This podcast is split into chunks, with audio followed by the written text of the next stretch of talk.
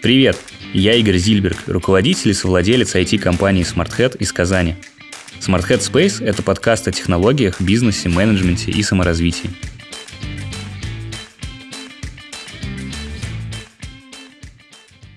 А, сегодня со мной Саша Киверин, технический директор Акбар цифровые технологии. Это довольно известная компания в регионе, IT-компания, которая занимается разработкой финтех-продуктов, а, в основном для Акбарсбанка, но и не только. Мы поговорим сегодня с Сашей про э, реальные удаленные работы в контексте текущего коронакризиса и об экстренном изгнании сотрудников из офиса. А, до нас уже немало сказано про удаленную работу.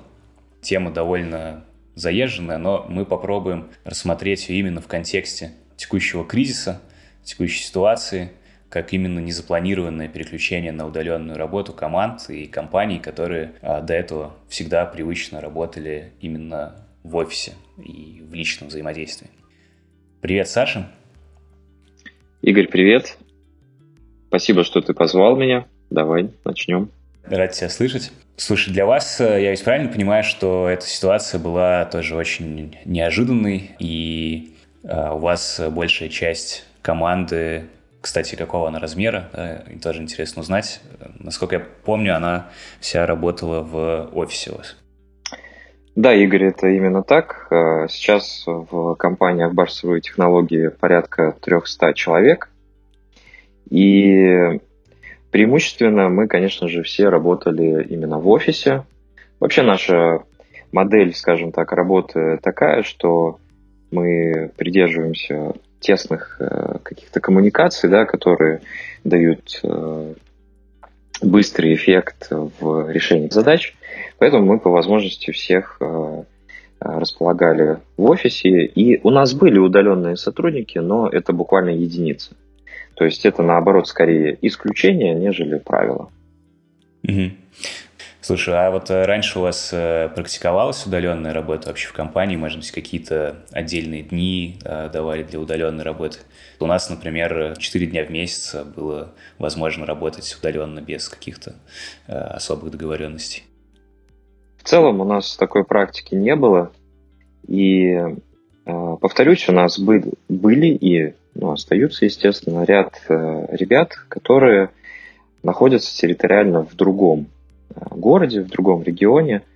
И а, даже когда мы преимущественно были да, в офисе, мы все равно а, с такими сотрудниками начинали работать. И, наверное, это в том числе помогло нам уже какие-то практики так или иначе попробовать и применить. Единственное, что я вот сразу бы сказал, такой интересный кейс, что любая IT-компания, я считаю, должна так или иначе а, практиковать э, в какой-то степени удаленную работу и, по крайней мере, быть готова к тому, чтобы сотрудник э, не выпадал из э, работы, из контекста, даже если куда-то он вынужден, скажем, уехать или еще что-то. Для этого, как ты знаешь, используются разные технологии, такие как VPN, да, и э, у нас в Акбар цифровых технологиях а, мы о VPN позаботились э, заранее, ну, скажем так, а, он у нас был настроен, и, конечно же, это помогло, в принципе, в достаточно короткие сроки, а, как говорится, встать и уйти домой, и, в общем-то, продолжить работу с подключением к необходимым ресурсам. Угу.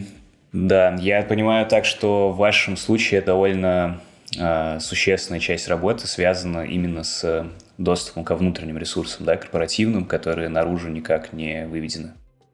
Да, а, здесь тоже надо понимать и некоторым образом а, разделять, что а, все наши ресурсы, они достаточно закрыты, и, ну, на самом деле это не из-за того, что мы работаем в финтех-сфере или делаем решения для банка.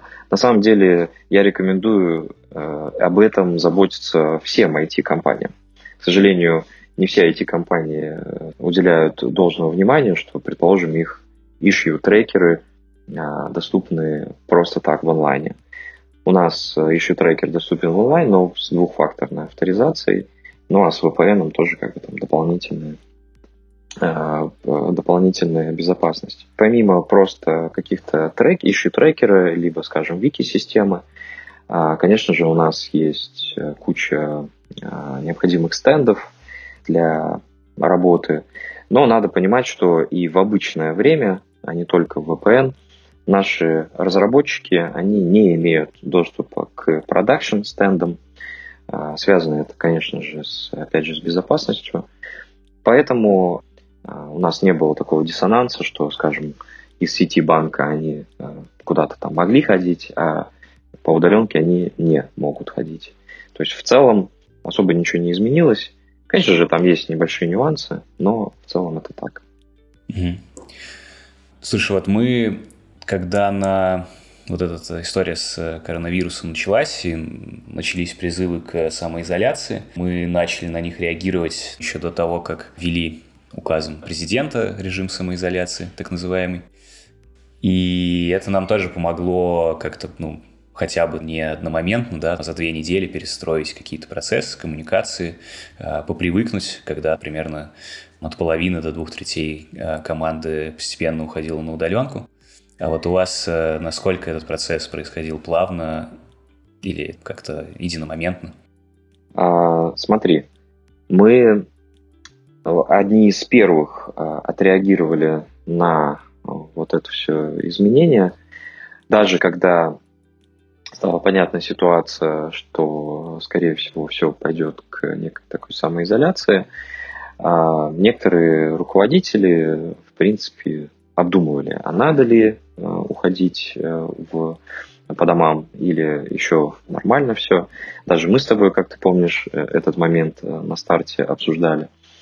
А, но наша позиция и моя личная – заключалась в том, что нужно сразу идти. Ну, то есть, если есть какие-то риски, надо э, идти домой, то, что называется, точнее, даже не самим идти, естественно, а отправлять сотрудников. Потому что мы, как э, менеджеры, как руководители, конечно же, несем э, большую ответственность за сотрудников, и в первую очередь вот в таких моментах, в таких принятиях, решениях медлить вообще нельзя.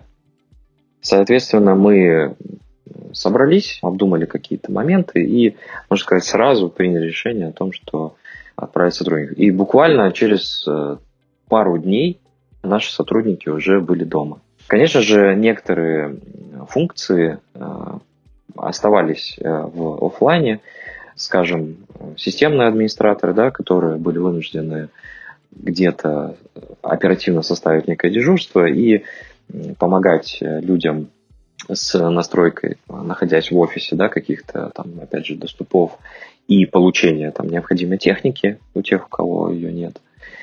А, вот такие функции. И также, конечно же, ряд функций, которые связаны а, с а, тестированием посттерминалов, банкоматов и так далее, что прям полностью в онлайн не унесешь. К слову сказать, э, такие функции сейчас, конечно же, у нас остаются, но в период обострения вот этой ситуации, да, а, мы просто определенные э, релизы некоторым образом заморозили а, для того, чтобы вот эти вот жизненно важные э, функции, особенно которые в офлайне, чтобы их не трогать лишний раз и тем самым не требовать от э, сотрудников э, нахождения где-то там в офлайне.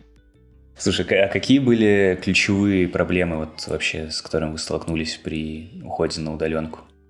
Акбарсовые технологии – это дочерняя компания Акбарсбанка, и надо понимать, что мы в онлайн э, уводили не только IT-функцию, не только продакшн, но и э, сам э, банк также туда, соответственно, уходил, и мы э, помогали в этом вопросе. И какие-то функции, они же очень сильно переплетены. Оказалось, что какие-то штуки, которые мы немного откладывали, они как раз нас и, в общем-то, притормозили.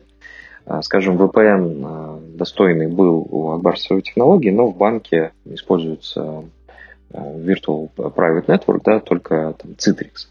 И нам пришлось э, также донастроить VPN для того, чтобы и сотрудники банка, то есть в большем объеме, да, смогли перейти на эту вещь. Вообще я сделал для себя такой вывод, что все, что мы планируем в обычное время сделать, особенно связанное с каким-то с какой-то перспективой, надо делать своевременно и не откладывать.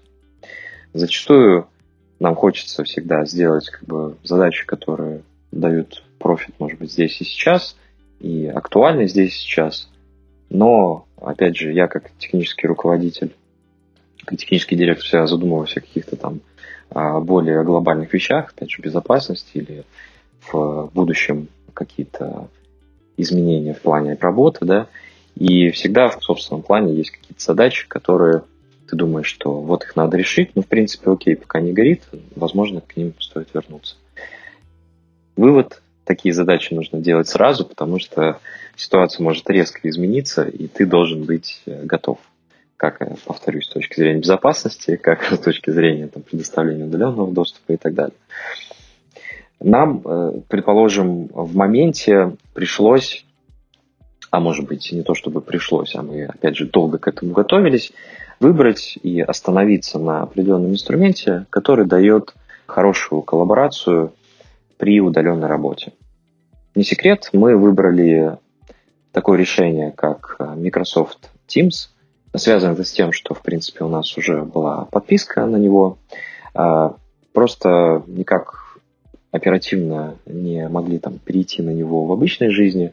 А тут э, в моменте мы, в общем-то, сразу э, все донастроили, то, что нужно было, и, в общем-то, все туда ушли. И на самом деле данный инструмент нам дал большие там, преимущества, как с точки зрения видеосвязи, так и некого даже более удобного общения, потому что там Teams имеет потоки э, общений да, в чате, типа тредов в Slack, и это даже более удобно стало. До этого у нас э, не использовался такого рода мессенджер. Наверное, как-то так. Если говорить еще о каких-то прям супер проблемах, то,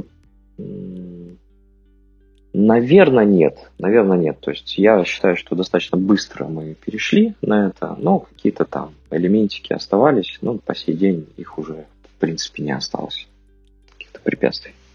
Угу. А, Саша, ну у вас довольно большая численность а, штата. Как инфраструктура справилась с массовым переходом на удаленные подключения по VPN, загрузка каналов возросла, наверное, довольно сильно?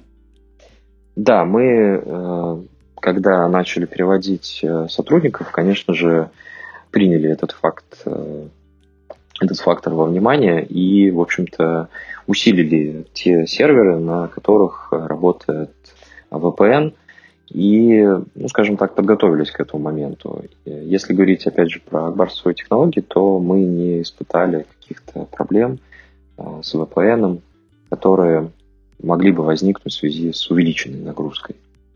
А, так что здесь вполне, вполне все ровненько, на мой взгляд, прошло.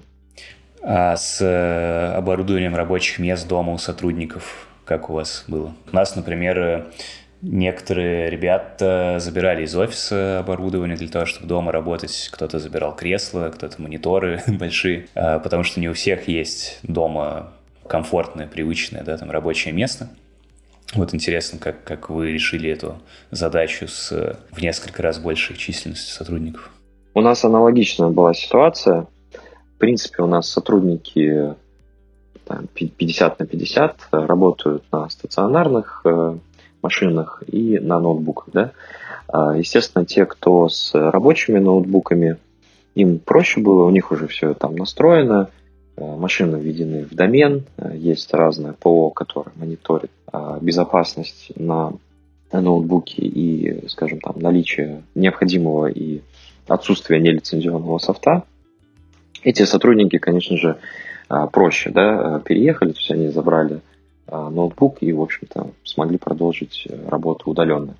Те, кто работали на стационарных рабочих машинах, опять же, в целях безопасности мы не смогли, не то чтобы не смогли, мы не стали рисковать и отдавать именно стационарные системные блоки для того, чтобы человек их взял домой. мы либо выдали пустую машину, через которую сотрудник мог работать из дома и подключаться по VPN к своему рабочему месту, находящемуся в офисе. Да? А, но также мы действительно разрешили тоже забрать мониторы домой, а, потому что, конечно же, там для разработчика всегда комфортно работать с двумя мониторами. А, мониторы тоже в офисе у нас достаточно хорошие. И этой возможностью, кстати, воспользовались тоже много людей. Э, мониторы ребята наши забрали. Кстати, по поводу мониторов интересно, я вот заметил э, тенденцию к отказу от двух мониторов в пользу одного монитора 27 и более дюймов. Как у вас еще не наметилась такая трансформация? Такого такого тренда пока нет. Причем буквально не так давно мы пересматривали характеристики неких стандартов э, наших э, закупки, да, и мы тоже там задумывались об этом. И поговорив с сотрудниками, мы, в общем, относительно мониторов ничего не стали менять. То есть мы оставили 24-дюймовые мониторы, там по два, а на 27, в общем-то, не стали переходить. А даже для дизайнеров мы не сильно большой диагонали там мониторы, просто а, с более хорошей там цветопередачей, разрешением покупаем. Ну, ты рассказал про то, как вы решили а, коммуникационный вопрос через Microsoft Teams. А, интересно, сравнивали ли его с какими-то еще решениями, типа Zoom, Google Hangouts, может быть, еще какими-то? Да, конечно же. Здесь мы, на самом деле, при выборе Microsoft Teams решали сразу несколько задач. Во-первых, перейти на корпоративный именно мессенджер, а, более удобный, и в том числе, который позволяет делать видеозвонки. До того, как мы все пришли на удаленку, мы этим вопросом тоже озадачивались, и мы пилотировали несколько решений.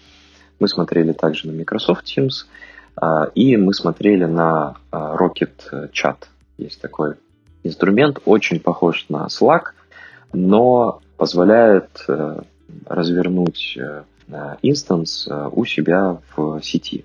В нашем, опять же, случае мы большое внимание уделяем безопасности и сохранности данных, поэтому нам нужно, скажем так, решение, которое позволяет хранить ту же переписку и так далее локально и защищенно. Соответственно, мы смотрели аналоги удобных мессенджеров типа Slack, но которые можно развернуть в своей инфраструктуре.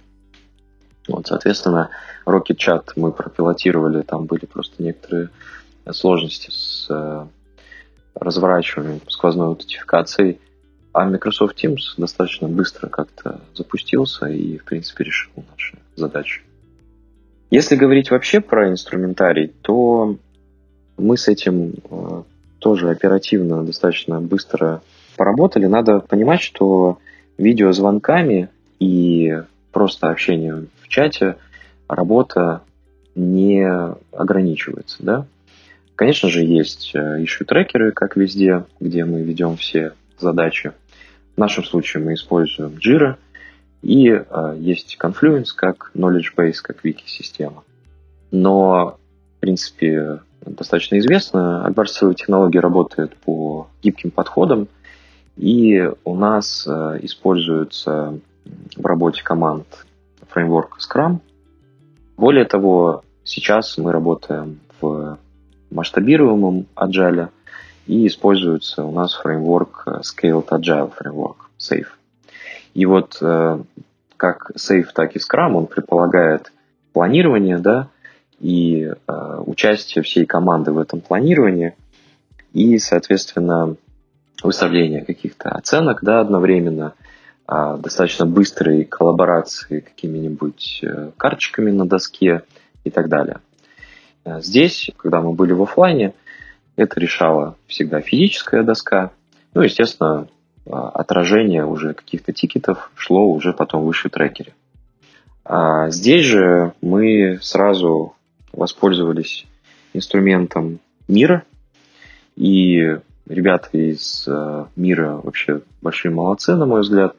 Мы уже их решением пользовались э, на старте э, АБЦТ еще там года три назад. У них решение называлось Real Time Board, если вы помните. Уже тогда мы иногда использовали его, а сейчас мир позволяет достаточно удобно много всего, там, скажем так, в этом инструменте делать. И ребята наши достаточно быстро это подхватили. И сейчас а, мира вот э, заменяет нам вот эти физические борды. Предположим, в сейфе, да, в Scale Agile Framework есть такое мероприятие, как планирование программ инкремента, то есть планирование того, что мы э, сделаем за э, квартал, за 6 итераций двухнедельных. Конечно же, это планирование крупноуровневое. И здесь вот как раз помогает работа в миру, быстрая работа с такими карточками, как на физической доске, рисование взаимосвязи между ними, быстренькая какая-то там компоновка изменения, и уже после э, вот этого PI-планирования это все уходит в. Угу. А вы как-то связываете ар- артефакты на доске и в Jira вот э, с этого крупноуровневого планирования? Крупноуровневое планирование, оно оперирует э, некоторыми типами тикетов, такие как э, на квартал устанавливаются PI-цели, цели на вот этот программ инкремент. Дальше эти цели, по сути, имеют отражение в крупноуровневых features, да, крупноуровневых фич. И вот эти фичи уже потом распадаются на пользовательские истории. Мы в Jira, конечно же, ведем все эти типы сущностей, как PI-цели, так и features, так и потом, конечно же, польские истории, которые а, берутся уже там в спринты. Угу. А на техническом уровне как-то интегрировано у вас э, Jira с э, мира? Да, э, но в данном случае мы не стали заморачиваться в такой тесной интеграции. То есть можно было на самом деле и в Jira открывать эти сущности и каким-то образом проводить такого рода PI-планирование, да, но это убирает зато вот этот элементик, знаешь, э, такой вот быстрой тесной дискуссии, быстрого э, физического перетаскивания как бы задачки. В э, PI-планировании еще есть такая штука, что мы некоторые э, вот эти вот features соединяем такой прям ниткой, что дает возможность показать, что эти штуки взаимосвязаны. И в мире мы просто рисуем такие же вот линии, да, которые соединяют эти вещи. Jira, конечно же, не дает вот такую вот э, гибкость на таком, ну, стратегическом, что ли, планировании, да, или в таком планировании, когда большая группа людей собирается и проводит такое планирование. Слово сказать, вот PI-планирование проводится а, целым направлением, в котором порядка 50 человек, да, 50 человек вот прям проводят такую сессию планирования. И, конечно же, удобнее это делать а, не в инструменте, который системно позволяет тебе это все там раскладывать, а в каком-то таком более лайтовом формате. Потом, конечно же, это все попадает в Jira, и уже, естественно, каждодневная работа и планирование спринтов, оно уже там через Jira производится. А, Еще попробовали один инструмент, э, такой как онлайн э, планинг покер. Да? Когда мы были в офлайне, ребята на оценке спринтов называли эти оценки, либо там карточки мы использовали, да, либо как-то э, на телефонах. Здесь же мы как раз опробовали такие инструменты, которые позволяют в онлайне как раз выставлять оценки одновременно участникам команды. А можешь порекомендовать, что это за, например, инструменты? Здесь у нас э, разные команды на данный момент э, используют разные даже инструменты. Кто-то, кому-то по душе стал один инструмент, кому-то другой. Буквально на днях мы э, с нашими скрам-мастерами этот момент обсуждали. Там ребята как раз поделились тем, что кому-то один инструмент зашел, а кому-то не зашел. Тут я не вижу смысла стандартизации какой-то, потому что это такой инструмент, который в моменте нужен. Какие-то, может быть, интересные были организационные еще вопросы, а, проблемы по организации работ, передачи каких-то материалов, которые раньше очно, может быть, передавались, по соблюдению политик э, компаний, связанных в том числе и с безопасностью. Ты сказал, что вы давали отдельные рабочие места, новые. Насколько это было предусмотрено вообще политикой э, безопасности, как таковая удаленная работа человека с оборудованием, которое находится вне там, физического периметра безопасности банка? Здесь, э, знаешь, я вот тоже, когда ретроспективно на всю эту историю посмотрел уже, когда мы ее прошли в самом начале, а, всегда, на мой взгляд, компания, которая может достаточно быстро что-то сделать, а, это ее и выделяет, отличает, но эту гибкость дают, по сути, люди, да, люди, которые а, обладают э, достаточной квалификацией и достаточной степени адекватности и э, такого некого э, активности и драйва. На, на, на мой взгляд, вот эти вещи, особенно связанные с безопасностью, а, мы какие-то штуки перестроили, можно сказать, на ходу, да, но благодаря тому, что а, как в самом банке, так и у нас в лабораторных технологиях ребята, занимающиеся информационной безопасностью, а, достаточно, ну, там, и молодые, да, с одной стороны, и с другой стороны опытные и квалифицированные. Соответственно, здесь не было такого, что, скажем, некая служба безопасности говорит, что нет, у нас, значит, такие-то там стандарты, подходы, устоявшиеся годами, вы что там хотите со своей разработкой, то и делайте, да. В некоторых компаниях, особенно крупных компаниях, я такое видел, что служба э, производства, да, и служба там, безопасности, они в некотором таком э, конкурирующем каком-то положении находятся. У нас же по-другому, у нас же ребята, которые в безопасности, они очень хорошо, достаточно глубоко погружены в а, разработку. Они также, ну, помимо организационных э, мер безопасности, а, очень активно следят за application security непосредственно, да, безопасность приложений. Поэтому они понимают все нюансы и потребности, и тем самым нам удалось достаточно быстро найти вот эти компромиссные решения, которые, с одной стороны, дали гибкость, с другой стороны, как бы ограничили а, действительно те моменты и а, не дали там а, реализоваться определенным риском. В общем, самый крутой наш актив, ну, наш с вами, я имею в виду, да, это, конечно же, люди. Люди адекватные, квалифицированные, активные, которые могут в любой момент применить свой опыт и знания и выйти из любой ситуации с там, правильными решениями, скажем так. Я согласен. Э, вообще это ну, такой универсальный ответ на все вопросы, и после которого можно закончить разговор. А, ну, хорошо. Слушай, вот э, в части такой вещи, как контроль, да, он как-то вот усугубился у вас, э, я не знаю, стал строже, может быть, вы ввели какие-то практики для того, чтобы людей как больше контролировать на удаленной работе. Э, или все там осталось по-прежнему и как бы как, как было в офисе, так и на удаленке происходит? В целом, если так разобраться, все осталось по-прежнему.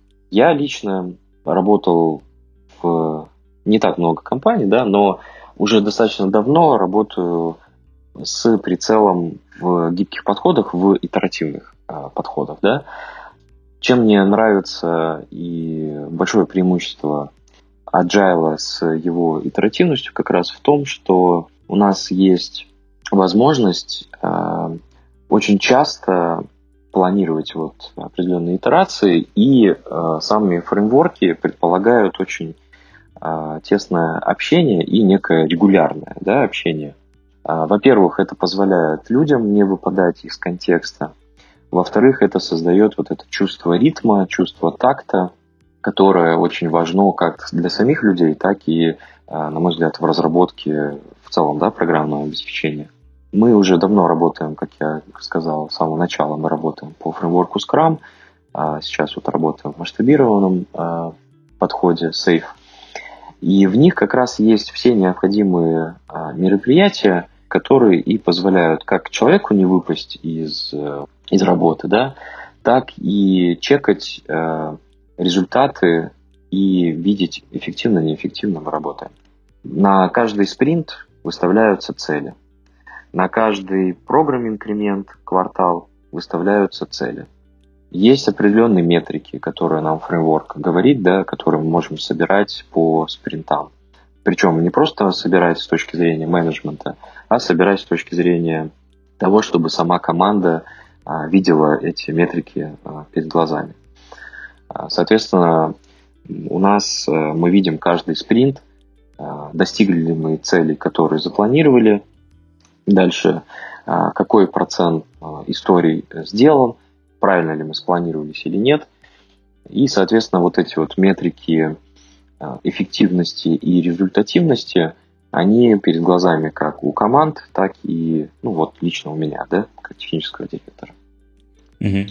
Поэтому вот эта работа по фреймворкам а, Scrum и Safe, она как в офлайне, так и в онлайне позволяет делать привычное, прозрачное управление командами, скажем так. Слушай, а мы столкнулись, ну вот я на своем личном примере и там на не- у некоторых других сотрудников с тем, что продуктивность на самом деле довольно сильно выросла на удаленке. Что неудивительно, потому что меньше стало отвлечений, меньше каких-то реактивных, реагирующих коммуникаций. И плотность э, загрузки довольно сильно выросла. Вот э, у тебя такое ощущение э, возникло? Или, может, у коллег? А, в целом, действительно, работы, работы, скажем так, да, работается больше. Какой момент здесь? Здесь как, как, как плюс, так и минус. Да? Э, действительно есть э, сейчас э, больше возможностей там, концентрации на работе над задачами, потому что сами встречи, их проще запланировать, проще провести, быстрее и как-то результативнее все это проварить и как бы дальше там работать над своими задачами. Соответственно, нет действительно необходимости перемещаться от одних встреч к другим. Ты можешь начать свой рабочий день, скажем так, вовремя и а, закончить его тоже вовремя. И вот эта плотность погружения в задачу без переключения каких-то контекстов, погружение вот то, что называется состояние потока, оно, конечно же, прекрасно дается на удаленке.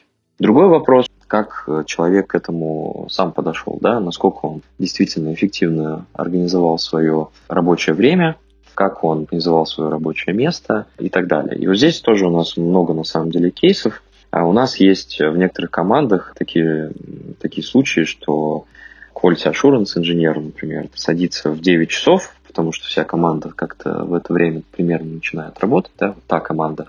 Но сам человек по себе сова, и он с легкостью работает до полуночи. То есть раньше полуночи практически не, не заканчивает.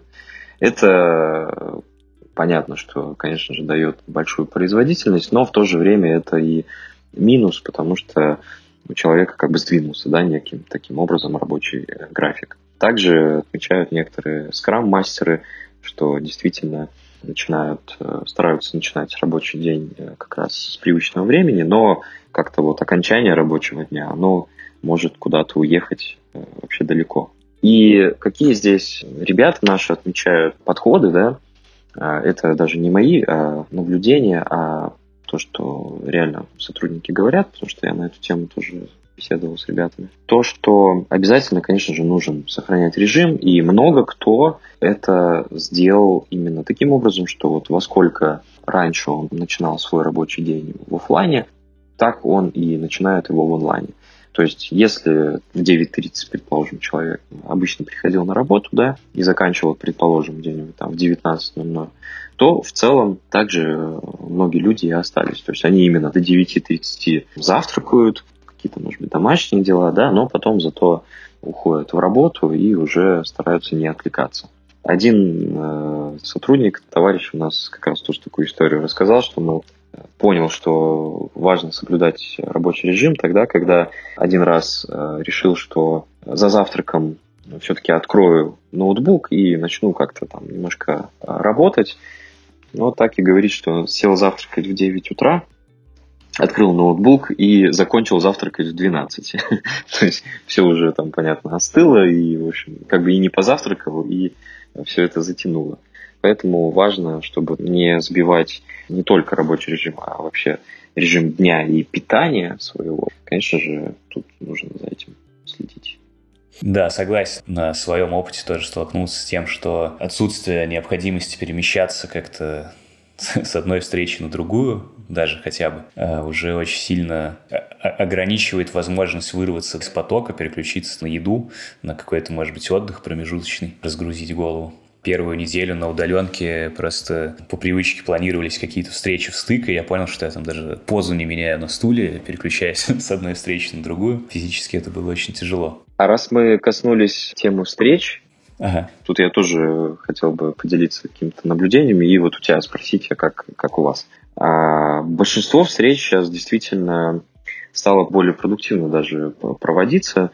Во-первых, удобно а, в онлайне все-таки собрать людей, потому что в офлайне э, у кого-то наложение других встреч, да, у кого-то а, возможно, там перемещения эти же, да, территориальная какая-то распределенность, то а, здесь а, у нас особенно есть такие крупные бывают встречи, как я вот сказал, там PI-планирование. А, и здесь намного проще в онлайне собрать всех людей. Люди подключаются реально вовремя, сфокусированы на повестке, которую э, собрались обсуждать. Люди, те, кто обычно у нас фасилитирует встречи, а, часто это скромастеры, они отмечают, что фасилитировать стало намного удобнее, потому что люди действительно говорят друг за другом, а, стараются не перебивать, там, выключать микрофон и, опять же, фокусироваться на повестке. И встречи реально проводятся более эффективно, укладываются в тайминг, успевают обсудить все вопросы и прийти к каким-то результатам. Также и, например, daily scrum митинги, которые каждый день у нас проводятся, достаточно продуктивно, потому что люди пришли, задали все необходимые вопросы и разошлись. Но, но э, у некоторых команд э, все-таки э, чуть-чуть в обратную сторону где-то сыграло, возможно, просто на некоторых встречах. Там, э, знаешь, что произошло? Что люди все-таки, находясь дома, а не в офисе, не получают нужной порции, что ли, общения, да, и иногда на, в некоторых командах, действительно, на Daily Scrum митинге люди стараются еще какой-то момент затронуть, либо просто неформально чуть-чуть пообщаться, и от, от этого немножко формат встречи меняется, да, хотя не должен. Конечно же, просто здесь в некоторых командах под неформальное общение тоже свои штуки придумали, в некоторых командах поменьше, но это уже другая немножко, да, тема, да, другой вопрос. Ну так вот, Игорь, а как у тебя а, эффективнее стали проводиться встречи? А, слушай, я на самом деле в плане эффективности встреч не заметил э, большой разницы. У нас так исторически сложилась такая культура довольно строгой дисциплины, связанной со встречами, с временем их начала, завершения. И как-то у нас все с этим было в порядке и до перехода на удаленку. Но вот, например, за собой я заметил интересную такую особенность, что я первую неделю-две я на многие встречи онлайн задерживался на минуту-две, потому что вот этого момента переключения, как бы, да, физической смены какой-то дислокации или людей вокруг э, не хватало, и я там банально по завершению одной встречи понимал, что, ну, мне надо отойти в туалет, да, а вот уже сейчас начинается следующее. Почему-то вот офлайн мне с этим было проще, как-то вот регулировать момент окончания а, предыдущей встречи и начала следующей. Вот онлайн мне, мне почему-то, я пока даже не, не проанализировал точно почему, вот, но стало сложнее. Хотя, в принципе, к третьей неделе я, кажется, уже с этим справился. Вставлять промежутки между встречами и как момент завершения как-то более четко контролировать и давать себе возможность встать из-за стола, размяться, куда-то отойти, может быть, подышать, какие-то практики поделать, связанные с разминкой и очисткой головы. Понятно. Вот. А в части неформального общения мы тоже заметили, что так больше стали люди в рабочих чатах флудить и э, сделали отдельные комнаты в мы используем Google Meet для встреч э, онлайн. И мы сделали отдельные комнаты, даже календарь отдельный с мероприятиями, к которым э, эти комнаты присоединены для неформального общения. У нас есть э, курилка, есть э, на, на вечер пятницы комната, А еще какие-то отдельные темы там ребята обсуждают. В принципе, по желанию в эти комнаты, они доступны по постоянной ссылке, можно зайти и там с кем-то поболтать, если хочется отвлечься и не хватает какого-то общения социального. Ну, это классно. У нас тоже такие штуки есть, только вот возьму на вооружение прям такие отдельные комнаты, которые в течение целого дня, как я понимаю, да, доступны. Слушай, я вот еще на тему самочувствия сотрудников в имеющемся контексте окружающей нас кризисной ситуации, я вот еще хотел обсудить такую тему. Мы и наши команды, люди, не очень привыкшие к удаленной работе, несмотря на то, что, да, мы айтишники и технические средства, какие-то интеллектуальные способности у нас есть для того, чтобы так работать в принципе, без серьезных ухудшений процессов. Несмотря на это, привыкли мы к другому, и смена такая достаточно резкая и неожиданная э, ситуации там, своего поведения, среды, в которой мы работаем, на которую накладывается еще и внешний экономический кризис и отсутствие каких-то социальных контактов в прежнем объеме. Это все конечно же, уровень стресса для человека сильно повышает, и на это накладывает отпечаток еще ситуация во многих компаниях с увольнениями. Возможно, многие сотрудники переживают за свое будущее. А вот как тебе кажется, повлияла ли эта ситуация, повлиял ли кризис в купе с переходом на режим самоизоляции, на какое-то эмоциональное состояние сотрудников, на их э, позитивный настрой, взгляд в будущее, может быть, даже какое-то поведение. Как мы знаем, да, люди все по типологии личности разные и, в принципе, восприимчивы к разным ситуациям по-разному. Поэтому я скажу так, что, наверное, это не в целом из-за ситуации, а просто к тому, как люди, опять же, разные относятся по-разному к этой ситуации. Э, что я вижу, что где-то люди действительно больше стали следить за вот этими новостями, связанными с э, тем, э, как э, себя следует сейчас вести. А, кто-то на это тратит, например, много времени, да, кто-то тратит на это меньше времени, потому что, ну, в принципе, там уловил то, что называется суть, да, и все понятно, как бы а, пошел дальше работать и немножко, может быть, перестраивать свою жизнь. Кто-то из сотрудников, из людей, конечно же, более социален и хочется видеться не просто там с коллегами, а также и с друзьями, близкими, и сейчас лишен этой возможности. Да, таким людям как бы действительно тяжелее, по некоторым знакомым, близким я это вижу. Кто-то, в общем-то, комфортно себя чувствует в том, что, окей, там, может быть, где-то видеться нельзя, но мы можем всегда созвониться, а, всегда выйти в онлайн, включить камеру и друг друга увидеть и поболтать на те же темы, которые раньше непринужденно обсуждали. Поэтому вот так, чтобы сказать, что какой-то общий уровень стресса повысился, наверное, нет. Но у некоторых людей повысился, на некоторых людей это не повлияло. Конечно же, вот так, если глобально смотреть, и, может быть, уже даже не в рамках компании, то это же тоже такое своего рода преимущество, а, вот эта вся ситуация, взглянуть на какие-то простые вещи с другой стороны, да. Раньше ты думал, что можешь, в принципе, в любой момент пообщаться, и где-то, возможно, этого не делал лишний раз, не навещал родных лишний раз, не ездил к друзьям, думал, что всегда это возможно, а, либо кто-то там, знаешь, в отпуск годами не ездит, да, в принципе, ладно, съезжу еще. И сейчас э, эти люди, и вообще ты сам понимаешь, что ну, блин, надо делать э, здесь и сейчас то, что тебе в целом хочется, то, что для тебя важно. Потому что завтра, возможно, это уже будет недоступно, да. И поэтому, конечно же, после того, как все это закончится, я думаю, много людей переосмыслит это и с удовольствием будут э, чаще встречаться, чаще ценить вот это вот человеческое общение и повлияет это. А, возвращаясь к сотрудникам, э, буквально вчера тоже я разговаривал с э, одним из наших аналитиков, девочкой Алиной.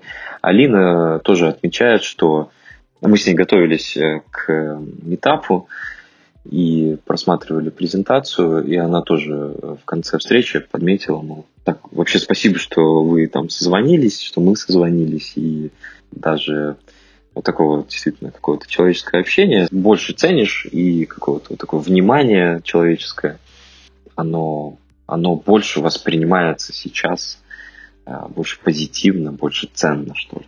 Вот такой вот вывод я бы хотел сделать. Да, я, конечно, согласен с э, всеми твоими позитивными выводами но в то же время мне кажется, что вот эта перестройка и общий эмоциональный фон снаружи, они все-таки, хочешь не хочешь, но влияние оказывают определенное стрессовое. Конечно же, зависит от того, насколько человек к этому стрессу восприимчив, как он на него реагирует. Он, в принципе, может даже давать энергию да, для каких-то изменений и чтобы делать больше лучше и куда-то двигаться, но в то же время он забирает какие-то силы и кого-то может демотивировать кого-то могут эти силы быть уже на исходе. Я вот еще заметил такую активизацию очень сильную всяких развивашек, Особенно, когда началась вот эта вся история с самоизоляцией, сразу отовсюду поперли всякие онлайн-курсы с удвоенной силой. Типа, давайте, вот теперь вы дома, теперь-то вы можете заняться саморазвитием, обучением, йогой, физкультурой и так далее, и так далее. И как-то вот это, на мой взгляд, тоже добавило, да, такого давления и каких-то социальных ожиданий на людей, что мало того, что экономический кризис и режим самоизоляции с э, какими-то социальными с ущемлением социальных, да, каких-то возможностей, так еще и ты давай, давай еще и развивайся с удвоенной силой теперь. Ждем тебя. Вот я, я так понял по твоему ответу э, предыдущему, что ты не очень заметил, да, каких-то негативных э, тенденций или э, обеспокоенности людей этими вопросами? А, в целом нет, но вот э, про развивашки, да, а, тоже а, интересный момент, ты классно затронул. Действительно, их сейчас стало очень много, и с одной стороны, э, как бы это и возможностей больше дает, да, людям.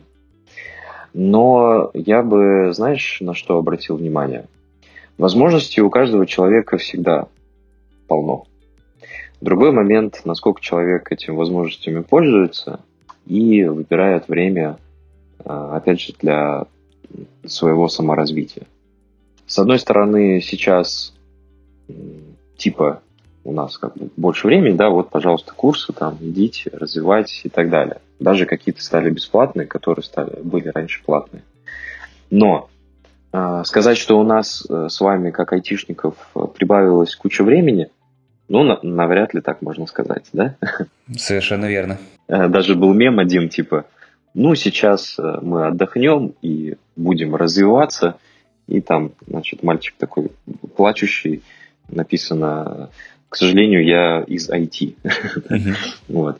Э, соответственно, это не добавляет нам больше возможностей. И, в принципе, те люди, которые и раньше развивались и старались там выбрать время на чтение книг, э, прохождение онлайн-курсов. Им просто сейчас это стало где-то даже проще делать, потому что какие-то курсы остались платными. Но те, кто раньше не занимался а, саморазвитием, те и сейчас, к сожалению, не будут это делать.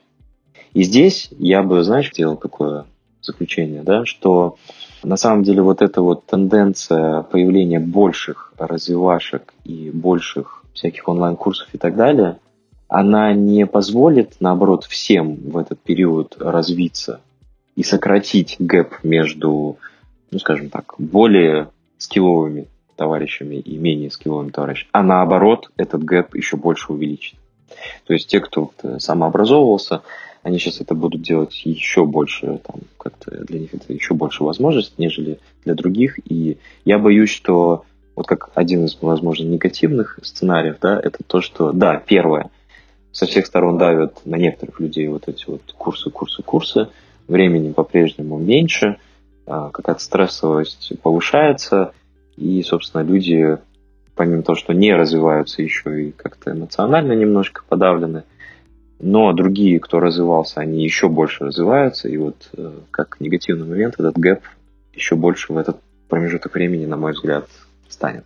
Немножко на шаг назад хочу вернуться к вопросу производительности, да, которая как-то поменялась при переключении на удаленную работу. Вот интересно, ты как технический директор и та часть команды, которая как-то оказывает влияние на рабочие процессы да, и на людей, предпринимаете ли вы какие-то компенсирующие воздействия для того, чтобы, ну, если вся эта история с коронакризисом продлится дольше, чем нам бы хотелось, то чтобы это каким-то долгосрочным э, негативным сценариям не привело, да, типа выгорания, какой-то усталости у людей, да, снижения в итоге общей производительности и эффективности. Здесь, наверное, тоже стоит разделить на два момента, то есть некое тактическое и стратегическое.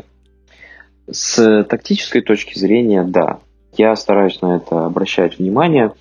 А, как я уже упомянул, у нас есть э, такие э, позиции или роли, как скоромастер, да, человек, который в себе включает очень э, много как опыта и скиллов, так и обязанностей менеджера с точки зрения people management в том числе. А, и э, вот эти ребята, они стараются, и у них это получается, и э, стараются вот улучшать как раз эту ситуацию. Да? То есть на тактическом уровне действительно мы стараемся с этим работать, а, своевременно выявлять у тех людей, у которых там что-то вот это вот э, выгорание.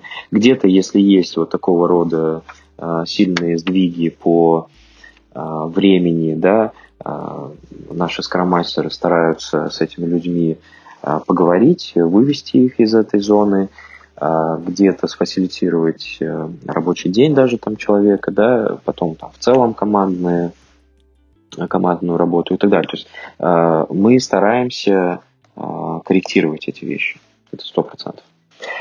С точки зрения стратегического подхода, Здесь, наверное, мы пока что э, не, не успели э, об этом, наверное, глобально задуматься и подумать. А, в целом, а, в целом, а, вот эта штука, эта вся ситуация сейчас позволила нам взглянуть на то, что мы точно после этого в какой-то степени, либо, может быть, даже в большей степени будем работать э, в онлайне.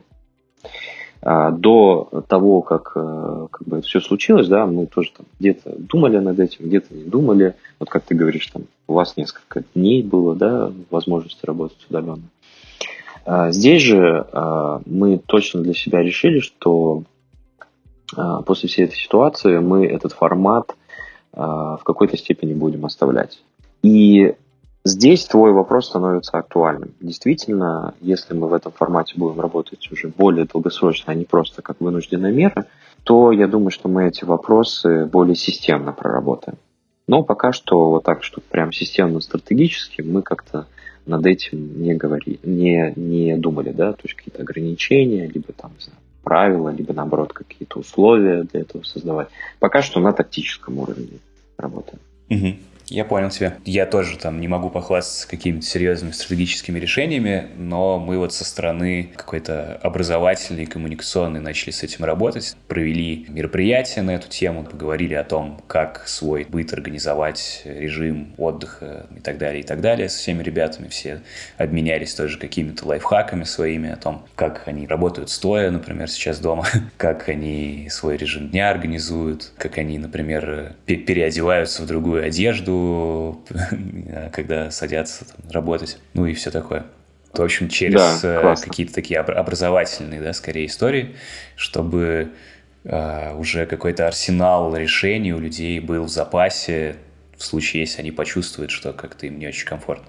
Хорошо, ну, чуть позже я еще вернусь к вопросу, да, о том, что полезного из этого опыта сохранить на будущее. А сейчас еще хочу такой поднять вопрос. Поменялась ли как-то ваша практика работы с таск-трекерами, когда вы начали работать удаленно? На, на мой взгляд, очень сильно возросла роль фиксации каких-то договоренностей, требований, условий задачи по сравнению с очной работой, когда довольно много информации можно было передать э, при вербальном общении личном или как-то там по ходу работы над задачей прояснить какие-то вопросы очень быстро, то сейчас как будто роль тест-трекеров должна довольно сильно возрасти, как и роль навыка качественной письменной коммуникации. Вот, на твой взгляд, э, как-то это заметно сейчас? Угу. А, смотри, здесь э, а, роль э, таск-трекера как раз-таки я ни, ни разу не умолял, да, и даже в офлайне, и я всегда на это делал акцент э, нашим командам. Я считаю, что в целом у нас в компании э, работа именно с Jira, да, в частности, именно с таст-трекером, э, привита достаточно хорошо, да, то есть мы в обычное время э, четко фиксировали все необходимые бэклоги, и там работа с прицелами на, на задачи, которые оцифрованы, конечно же, шла. А сейчас э, это нам дает большое преимущество, да, что все у нас действительно под рукой, и все у нас э, как бы движется, и все фиксируется по-прежнему. Если мы говорим именно о полноте э, там, фиксации каких-то там тех же требований и так далее, то в принципе тоже здесь особо ничего не поменялось. То есть у нас был такой подход, что мы, значит, в задаче а, обычно фиксируем там саму польскую историю, да, а как бы описание этой поисковой истории по некому шаблону, а, включающий в себя там сценарии и всякие там acceptance критерии, они фиксируются в Confluence, да. Это тоже не поменялось, и Наверное, я с тобой соглашусь, что да, где-то даже этому стало больше уделять э, ребята внимания, но это не э, потому, что мы так сказали, да, а потому что, потому что это и так, в общем-то, эта практика была. Просто ребята, опять же, там где-то для из уважения даже друг к другу, да, или там больше эффективно работать, действительно стали, наверное, больше нюансов а, фиксировать. А, но в целом, в целом мы как работали, так и работаем. У нас для этого все подходы, инструментарий есть. Полнота требований, ну, она не, и не возросла сильно, потому что мы в гибкой парадигме живем, да, мы здесь как бы у нас специально шаблоны такие, чтобы а, не упарываться в толстый ТЗ. Но в то же время, наверное, да, наверное, я соглашусь, что ребята к этому стали более трепетно относиться и более четко. А, слушай, еще хотелось бы поговорить про твой, ну и, и может быть, мой а, личный опыт перехода на удаленную работу. Насколько я помню, ты раньше тоже а, работал всегда в офисе с людьми очно, и вот хочется как бы, твои личные ощущения тоже узнать, какие ты там для себя лично преимущества, недостатки выявил, как ты свой самоменеджмент организуешь э, с точки зрения графика, каких-то tips and tricks, да, там эффективной работы и так далее. Да, мне тоже было бы интересно тебя это услышать. Ну, давай постараюсь там про себя немножко рассказать. Вот э, мы сегодня затрагивали с тобой вопрос, что там необходимо какой-то самый режим там, да, и вот это все. А у меня, наверное, с этим э, проще э, получилось. Почему? Потому что у меня супруга тоже из IT-сферы в небезызвестной компании работает и тоже работает в удаленном режиме. Сейчас, э, соответственно, дети. Дети у нас учатся удаленно, причем э, в нашей школе молодцы учителя, ну, директор школы сделали так, что это не просто какие-то задания, которые даются там в онлайне, да, и нужно там присылать результат, а именно проводятся уроки с видеосвязью там в определенных программных продуктах, и наши дети, они полностью погружены в этот процесс, ну, скажем, там, до второй половины дня. И в этом плане все заняты, то, что называется, делом, никто друг друга не отвлекает, потому что времени нет, всего лишь мы просто поделили определенные зоны, да, то есть зональность определенную сделали, но все работают, все по-прежнему в вовлеченно, даже где-то это даже прикольно, да, то есть и для детей это интересный новый опыт, а у нас, да, тоже там по-своему опыт, поэтому здесь каких-то отвлечений или наоборот там послаблений точно нет. Все четко происходит. Я также стараюсь начинать рабочий день вовремя, и в том числе, как я повторюсь, там дети наши, да, как раньше учились, так и с утра работают. То есть в этом плане вообще ничего не поменялось, все а, ровненько, как стартанули это. Вот единственное, что, конечно же, мы с тобой затронули, это в целом а, больше времени как-то уделяем а, работе именно где-то в вечернее время, да, но э, в нашем э, случае, в моем случае, здесь еще э, сыграл такой момент, что с переходом на удаленку пришлось порешать какие-то задачи, да, о которых мы сегодня поговорили, в достаточно оперативном режиме. И, конечно же, это то время, когда не стоит эти задачи откладывать, а нужно их решить здесь и сейчас. Поэтому я ничего плохого не вижу в том, что какие-то дни, да, мы сейчас, э, как руководители, работаем больше. Хотя и в обычной жизни мы не работали от звонка до звонка, э, но сейчас э, таких задач, которых нужно здесь сейчас решить, их стало больше. И это лично на мне тоже отражается. Да, я что где-то и в вечернее время, и, в общем, загруженность стало больше. И в этом я не вижу ничего плохого. Наоборот, классно, что сейчас есть какие-то новые челленджовые задачи, которые... Классно, что у нас есть работа, Саша. Конечно же, у нас и у наших сотрудников, и у нашей компании это прекрасно, да, ты прав. А, мне, э, знаешь, в этой во всей ситуации а, нравится в какой-то степени возможность перемещения, да? Конечно, конечно же, сейчас в данной ситуации мы все самоизолировались, и у нас нет возможности перемещения, но я имею в виду в целом про удаленную а, работу. Конечно же, ты верно подметил, что я в основном, ну, мы с вами, да, как руководители в основном работали в офисах, и здесь это дает большие, конечно, преимущества, как видится с командой, с командами даже, а так и какие-то оперативные вопросы решать. Но удаленный режим, он нисколько этому не препятствует. А наоборот, я могу в разные локации, подключиться всегда, точнее как даже не то, что подключиться, всегда оставаться в рабочем режиме, но с точки зрения внутренней своей, своего ощущения, а, я имею зато возможность провести время за городом, а, где-то, значит, дома, а, где-то, возможно, еще в какой-то локации, но не, не теряя свою как бы, продуктивность. И для меня это такой новый опыт, и мне это нравится.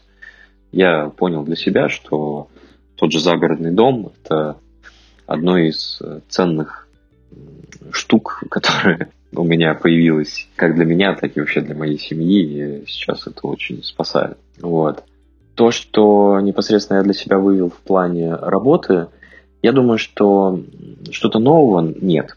То есть то, как э, и раньше я там, в целом относился к планированию своего рабочего дня, то, как мы именно с точки зрения менеджмента работаем сообща вот в команде менеджмента, да, в компании, мы все это оставили. То есть все эти наши там, коммуникации, э, какие-то, в том числе регулярные встречи, а, они остались, они а, позволяют нам дальше беспрепятственно двигаться.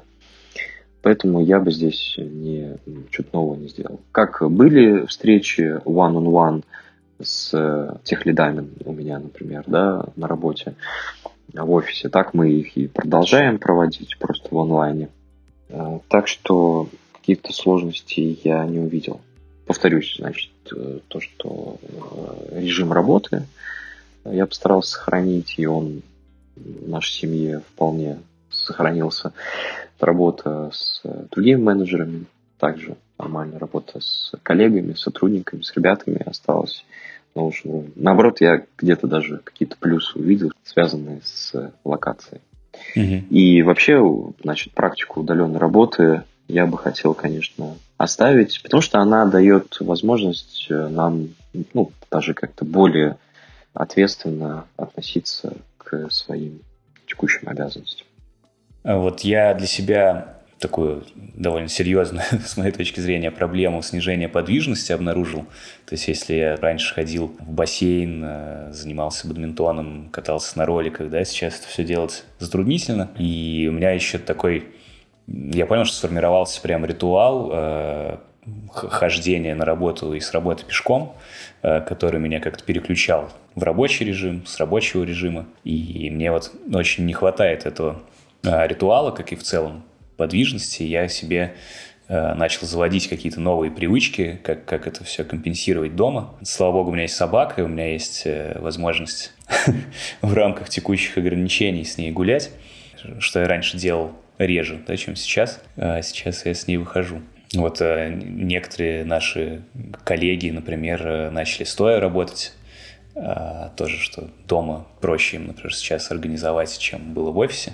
И, конечно же, с графиком, да, вот с графиком мне пришлось э, поработать, и я начал пользоваться ну, не, не напрямую такой практикой, как помодоро, да, но начал а, себе в графике резервировать какое-то время для а, переключений, для отдыха, для решения каких-то мелких своих задачек, чтобы оно не забивалось там, со, со звонами, встречами в стык. Как-то я заметил, что мне сейчас нужно больше осознанно контролировать свое отвлечение от а, погруженной работы. И если в офисе зачастую нас отвлекают да, какие-то шумы, люди, которые что-то там подходят, спрашивают, или какие-то изменения в окружающем пространстве, то дома сосредоточенность, с одной стороны, очень сильно возросла, а с другой стороны, это стало забирать довольно большое количество энергии, и мне вот приходится какими-то инструментами себя специально из режима да, там, сосредоточенной работы доставать и заставлять как-то переключаться, отвлекаться и потом погружаться обратно. Да, это хорошее э, замечание. Единственное, я говорю, здесь бы разделил, что одно дело, когда мы говорим вот про текущий режим, э, там, самоизоляция, да, и э, когда мы не имеем возможности действительно там, заниматься полноценно спортом, находясь в квартирах. Но другой момент, если мы просто говорим да, про удаленную работу, то действительно на это просто стоит обращать внимание. И э, можно сделать удаленную работу не менее эффективной, чем работа в офисе, а где-то даже более эффективной. Да? как раз таки иметь возможность и там, если ты находишься за городом, совершать хорошие прогулки, там велопрогулки, прогулки пешком на свежем воздухе, да, то, что ты в офисе как раз-таки меньше можешь сделать. Вот. Либо действительно надо, главное, не забывать э, посещать э, спортивные учреждения и так далее. Да, действительно, у удаленной работы неоспоримые преимущества имеются. И вот здесь, наверное, как раз можем перейти к теме того, какие из этих преимуществ хотелось бы нам сохранить в будущем, даже когда у нас режим вынужденной удаленной работы закончится. Например, э, вот как-то я давно э, пытался начать и как-то продвинуть такую тему с э, наймом да, удаленных сотрудников из других регионов. И вот кажется, что сейчас, когда мы а, как-то отладили да, процесс удаленной работы, попробовали, поняли, где там проблемы, как их решать, ощутили на собственной шкуре какие-то преимущества, которые это дает, то вот как будто бы много должно барьеров сняться на пути, например, э, каких-то вопросов рекрутинговых, расширения команды, что у нас в IT-рынке, да, как никогда актуально, несмотря даже на кризисные времена. И, может быть, э, какие-то инструменты, да, тоже сохранить. Например, ты классно упомянул, конечно, преимущество про возможность работать э, где-то на природе. И тоже хотелось бы практиковать такие вещи. Вот, а для, для этого надо, наверное, сохранить какой-то да, режим, э, связанный с удаленной работой. Вот у тебя есть какие-то мысли еще о том, чтобы, что бы хотелось сохранить, да, как это говорят обычно на ретроспективах? А, несомненно, э, работа в удаленном режиме и то, что нас подвигло сейчас туда перейти, оставит э, очень хороший как бы, отпечаток на нашей дальнейшей работе. Верно подмечено, что с точки зрения рекрутмента. Это расширяет наши возможности и границы. Мы, конечно же, и так, в принципе, рассматривали всегда кандидатов с других городов, но в целом предлагая им возможность релокации. Да? А сейчас же, конечно же, вот мы можем подключать сотрудников там, необходимой квалификации так, чтобы даже не релацировать. Да? И я думаю, что эту практику, конечно же, мы будем стараться сохранить и делать работу а, эффективной. И здесь я даже сформулировал бы это следующим образом. Надо постараться а, перейти а, нам и, наверное, тем компаниям, кто хочет оставаться конкурентно способными на рынке, надо перейти от парадигмы такой, что удаленный сотрудник – это несколько исключение из правил, да, перейти к тому, что наоборот, офлайн э, сотрудник или офлайн какая-то локация. Это просто дополнительное преимущество к тому, что у тебя есть в обычной работе. То есть, наоборот, надо быть э, компанией, которая готова работать распределенно, готова э, работать э, с сотрудниками, находящимися в разных местах, э, готова объединять э, таких людей там, в общую командную работу, но у нее есть еще преимущество, что ты в целом можешь работать и в офисе. То есть есть офис, есть а, энное количество рабочих мест, куда ты можешь также прийти, и если тебе так в целом где-то комфортней, то можешь работать так. Вот это самая классная конфигурация, которую а, вот лично я э, хотел бы получить. вообще не секрет, да, что супруга Саши э, Мария работает в нашей компании, в SmartHead, и мы как раз с Машей недавно значит, смеялись, что если в 2019 году мы говорили, что вот у нас есть преимущество, это возможность удаленной работы, то в этом году, видимо, будем говорить, что у нас есть преимущество, это возможность работать в офисе. Да-да-да-да. Саша, спасибо тебе большое за разговор, э, за рассказ о компании, о практиках, о том, что вы делаете. Очень рад был тебя слышать и надеюсь, что мы с тобой еще встретимся в эфире. Спасибо тебе огромное. Спасибо, Игорь, тебе и удачи твоему проекту Smart Headspace. Я думаю, что мы еще с тобой не раз на какие-то темы порассуждаем и поделимся мнениями.